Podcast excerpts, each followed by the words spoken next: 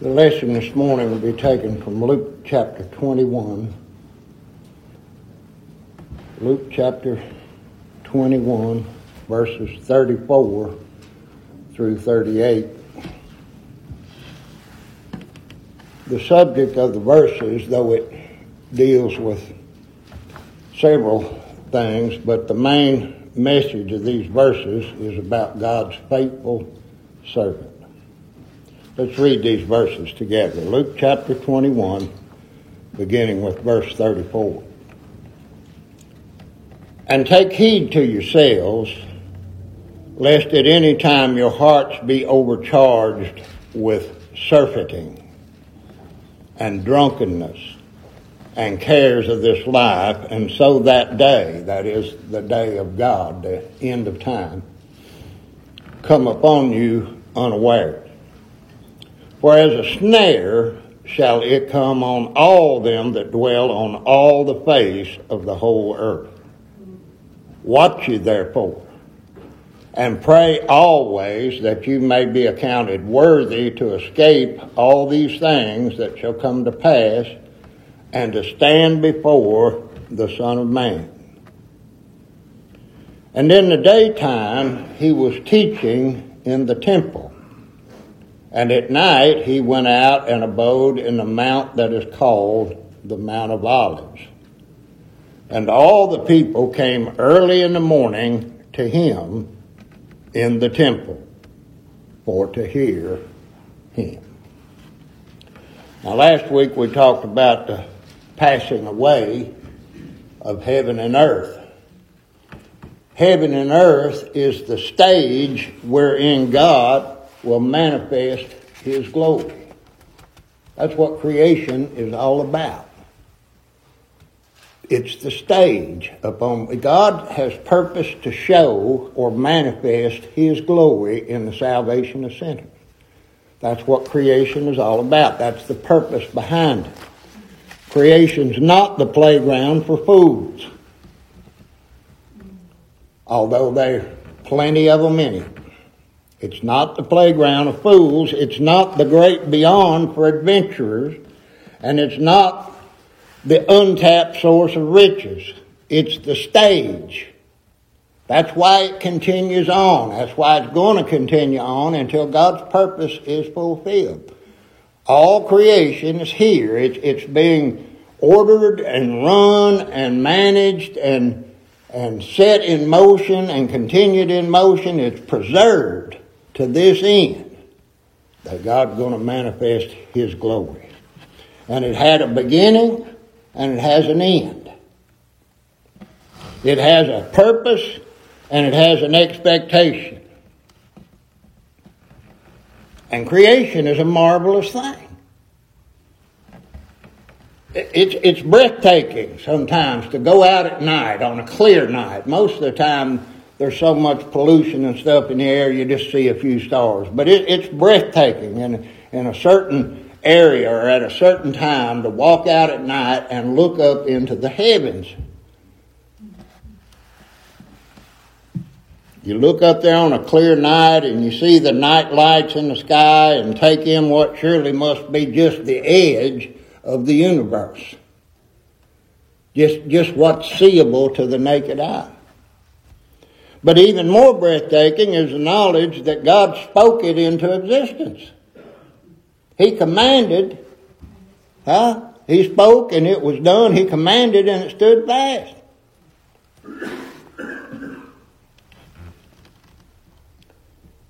It's, it's more breathtaking to know that God spoke it into existence by His Son and has given Him the power over it and the uh, the work to perform in it, and the authority to order it, and the power to destroy it. It's all in His hands.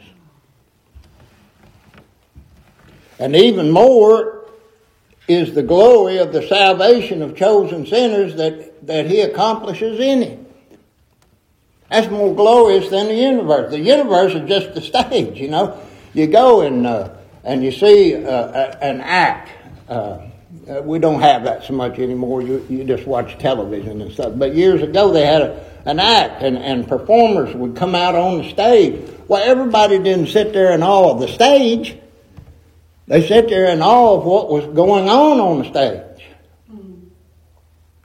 And this is what our Lord is talking to us about.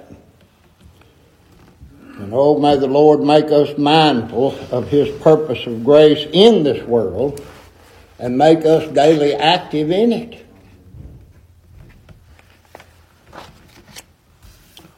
It says by Him, talking about Christ, were all things created that are in heaven and that are in earth, visible and invisible, whether they be thrones or dominions or principalities or powers. All things were created by him and for him. Creation not for you, it's for him. It's for him. The glory of it is not what you do in it, it's what he's doing in it. He's before all things, and by him all things have a continuance, all things consist. And there's a purpose in creation, and that purpose is being fulfilled one day at a time, every day. We wake, we work, we whatever we do, we go to sleep. God's purpose is being fulfilled every day, constantly, 24 hours a day. And when that purpose is fulfilled, heaven and earth shall pass away. And then secondly, we talked about the words of Christ. My words, he said, should not pass away. Everything he promised is going to come to pass. Everything he talked about has a contingent. His words concerning our preservation from the destruction of all things around us. His words of deliverance from the wrath to come. His words of promise concerning eternity and life everlasting his words of blessing and peace and refuge from the judgment of God. And then we talked about a warning take heed to yourselves. That's what he said.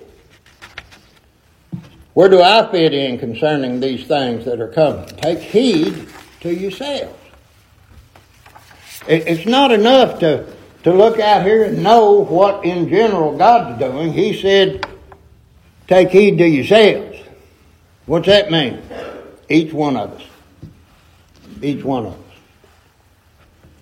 Now, this morning I want us again to consider three more lessons from this chapter, and this should wind us up with chapter 21. I want to talk to you a little bit about the snare of worldliness. And then the worthiness to escape that snare. and then God's faithful servant ministering to those who shall be heirs of salvation. So let's begin here with the snare of worldliness. What is worldliness? You know, somebody wears a dress too short or they wear the hair too long and, oh, he's so worldly. What is worldliness?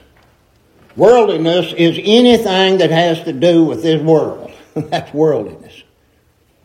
Anything and everything that has to do with this world. He said of the old priesthood and tabernacle that they had a worldly sanctuary. It was made of things of this world. It was managed by things of this world, and it was managed by those he appointed to manage it. And they were of this world. That old tabernacle had a worldly sanctuary, something you could see and touch. In Ephesians 2 2, he defines being dead in sins as walking according to the course of this world. There's a course that men walk, unbelieving men in this world. And it's, it's death is what it is. It's death. All false religion, Don, uh, John defines as being of this world. 1 John 4 verse 5. Satan and his fallen angels are called the rulers of the darkness of this world. Religion without true knowledge of God is paganism and nothing but darkness. In Galatians 1 4, it says, Christ gave himself for our sins that he might deliver us, now listen, from this present evil world. and that according to the will of God our Father. We're warned in Colossians 2 8 not to be spoiled through philosophy and vain deceit after the tradition of men and after the basic principles or rudiments of this world, and not after Christ. He tells us in James chapter 4 verse 4 that the friendship of this world is enmity with God. And Paul said, Demas hath forsaken me having loved this present world. James tells us again, pure religion and undefiled before God and the Father is this, to visit the fatherless and the widows in their affliction, and to keep yourselves unspotted from the world. From the world. And then John said this, in John chapter 2, or 1 John chapter 2. He said, Love not the world, neither the things that are in the world. And if any man love the world, the love of the Father is not in him. For all that is in the world, the lust of the flesh and the lust of the eyes and the pride of life is not of the Father, but of this world. And the world, are you listening? Passeth away. Hard to get a grasp on that, ain't it? It passeth away. This world and the things of it, its philosophy, principles, pleasures, promises are nothing but a snare. They're a snare. A snare is something used to trap a bird or a, or a rabbit. A, a simple um, thing. I had a friend of mine was in the Boy Scouts, and I went with him, and the lesson that day was about a snare. And they had a little box. I used to deliver milk, and they had a little wooden box, and we had one them boxes, and you put a little stick up there with a string on it, and you put a little bait inside, and you sit back, and when rabbit or bird or whatever you're after goes in there, you pull the stick out, box comes there. A snare. This whole world is a snare. It's a snare. That's what it is. God set it up. It's a snare for unbelieving men. What's the bait? Religion. That's the bait. Oh, my soul. Put a little bait in there, attract this one or that one, and they go in, and the end of time, this world, and especially its religion, is the bait, and men and women are attracted to it, drawn to it, sacrifice things to have it, devote whole lives to get it. It's a snare for the ungodly. In Isaiah, he said that Christ would be a stone of stumbling and a rock of offense to both houses of Israel, and a gin and a snare to the inhabitants of Jerusalem. These Pharisees and, and scribes and, and so forth. And they'll stumble and fall and be broken and snared and be taken. And while this present evil world and their religion draws in the multitudes, our Lord will suddenly appear. He'll suddenly appear. In the twinkling of an eye. It'll be so fast and they'll have no way of escape. Whereas a snare shall it come upon all them that dwell on all the face of the whole earth. And he warns us, take heed to yourselves that this day don't come upon you unawares. Know what the snare is and avoid it. The world, its promises, its pleasures and religion shall be a snare upon the bulk of humanity just before Christ returns. And secondly, he talks about a people worthy to escape these things. He said, Watch therefore and pray always that you may be accounted worthy to escape all these things that shall come to pass and stand before the Son of Man. What is this standing he's talking about is standing there without fear, standing there by faith in Him. Standing there as Him as your representative, your substitute, your salvation. You'll stand there with Him. And he mentions four things in this verse that we need to pay attention to concerning the judgment of God. First of all, a spiritual awareness. In Ephesians 5:15, Paul tells us, "See that you walk circumspectly." What's that mean? Carefully. Don't don't take the day frivolously. Don't don't well whatever will be will be. Don't take the day that way. Walk carefully. Carefully. See that you walk not circumspectly, not as fools, but as wise. Believers are cautioned in the preceding verse not to let that day come upon them unawares because it will as a snare. And then secondly in that verse he said, watch you therefore and pray always.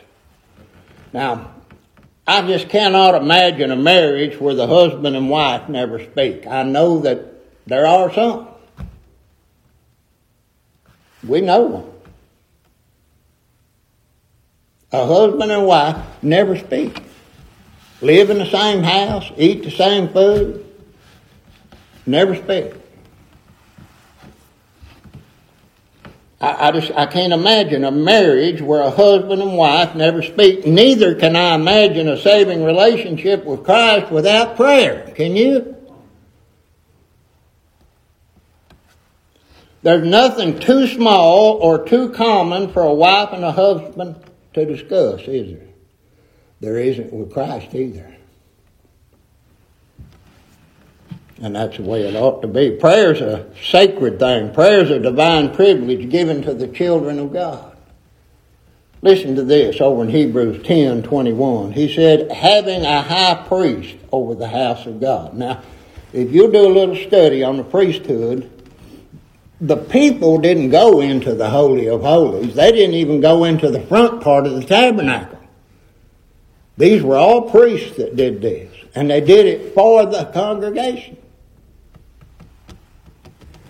And, and he said, having a high priest over the house of God, let us draw near with a true heart in full assurance of faith, having our hearts sprinkled from an evil conscience and our bodies washed with pure water. We have boldness, Paul said, to enter into the holiest of all we don't go to a priest and confess our sins and ask him for salvation and ask him all these things. We don't go to the. No. Where do we go? He said, when you pray, say, Our Father. Where's he at? In the holiest of all. And we have a privilege to enter into the holiest of all, he said, by the blood of Jesus. Huh? Oh, what a privilege. And how and how we we need to exercise it.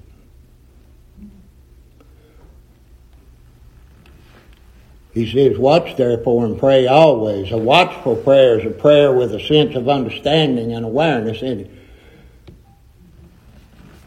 What do we know that the rest of the world don't know? Huh? What do we know that millions out there don't know? Paul said, I know whom I have believed. That's the main thing. We know him. We're not deceived. They'll come preaching another Jesus and another gospel by another spirit. He tells us that. They're going to come. They're going to use the name Jesus. They're going to use the name prayer and and saved and sanctified and all the words that you read in the scripture, but they're preaching another Jesus. We know whom we have believed. And Paul said, I'm persuaded he's able to keep that which I've committed unto him against that day. How did he know that? he read the Word of God and God revealed it to him. We know whom we have believed, who he is and why he came and what he did and where he's at. We know the way of God. Christ is the way. No man cometh unto the Father but by me.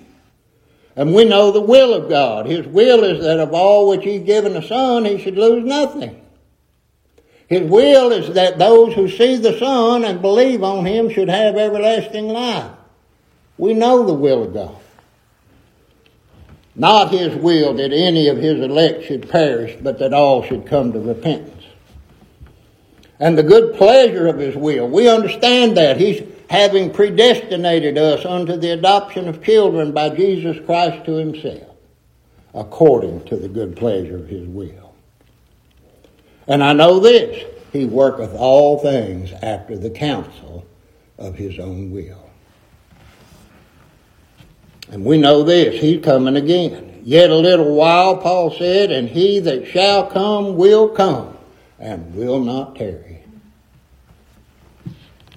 And then the third thing he tells us in this verse is that there is a way of escape. How shall you escape if you neglect so great salvation? You want to die in your sins? Neglect the means of God. I'm telling you the truth. You don't care if you go to heaven or hell. You don't care about your soul. You don't care about the things of God. All you have to do is just ignore it. All you have to do. Destruction and misery are in their ways. They'll self destruct.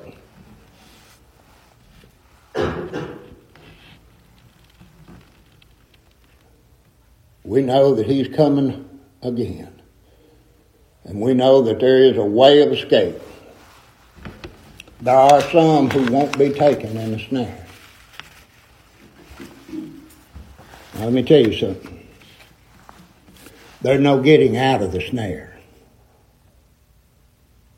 Once the snare is tripped, once the Son of God comes, that's it. There's no way you're not getting out of the out of the snare. There's no escape when the trap is sprung. There is but one way to escape, and that is to avoid the snare, to know what it is and keep away from it. And then the fourth thing he tells us in verse 36 is that some are counted worthy to escape. Now, I want you to hear me. They're not counted worthy because they watch and pray. I don't know how many people I read, and they picked right up on that sentence and said, This is what makes them worthy. They pray always. That's not what makes you worthy. Those are the fruits of worthiness. But their worthiness is altogether in Christ. You're complete in Him. Huh? There's no other way of escape. Christ is all and in all. He's the new man that we strive to put on. He's that which we put on as we are renewed in knowledge after the image of Him that created Him. Christ in you, the hope of glory. Am I worthy to escape the horrors of this unbelieving world? I am if I believe in and on the Son of God. I'm worthy. You know what he's going to say to every believer. And believe me, I, have been around a while, and I can say this myself. I got a lot of ifs and ands and buts. But even those, even those, oh, listen to me. Even those, he's going to look at and say, Well done, thy good and faithful servant. He can't be talking about me. He has to be talking about Christ. Huh? But if I'm in Him, I'm a good and faithful servant. And to stand before the Son of Man with confidence and assurance, with a good hope by grace. And to stand before the Son of Man knowing that He's the reason I'm able to stand. And then lastly, I want us to consider God's faithful servant the Son of Man. Verse 37. It says, In the daytime he was teaching in the temple. From the time the sun come up to the time the sun went down. Did you know that the daytime describes his dealings with men? You're not of the night, he said, you're of the day. All his dealings with men, all, all the, the gospel he preached, all of his teaching is light. It's light. And he worked in work while it's day. Night cometh when no man can work. In the daytime, he was teaching in the temple, and at night he went out and abode in the mount that is called the Mount of Olives. And all the people, now listen to this, all with an interest, all that was willing to come to him. All the people came early in the morning. And they came to the temple. No, that ain't what it says. They came to him. There's a difference. It's one thing to come to church. It's another to come here to hear Christ. Well, I'll go to church, and that way my conscience won't bother me. Oh, your conscience will bother you if you come for the wrong reason. He keep on bothering All the people came early in the morning to him, now listen, in the temple. Where can I go to hear him? Wherever he's at. Huh? Wherever he's at. Where's he at? Where two or three are gathered together in my name. There shall I be in the midst. They all came to him in the temple. Why did they come? To hear him. They never been a servant of God like Jesus Christ. His whole body, soul, and spirit dedicated to God and the work given him to accomplish, and every waking moment he was giving of himself uh, to them who are in need every waking moment. He was either healing somebody or he was teaching or he was he was feeding, he was curing, he was huh?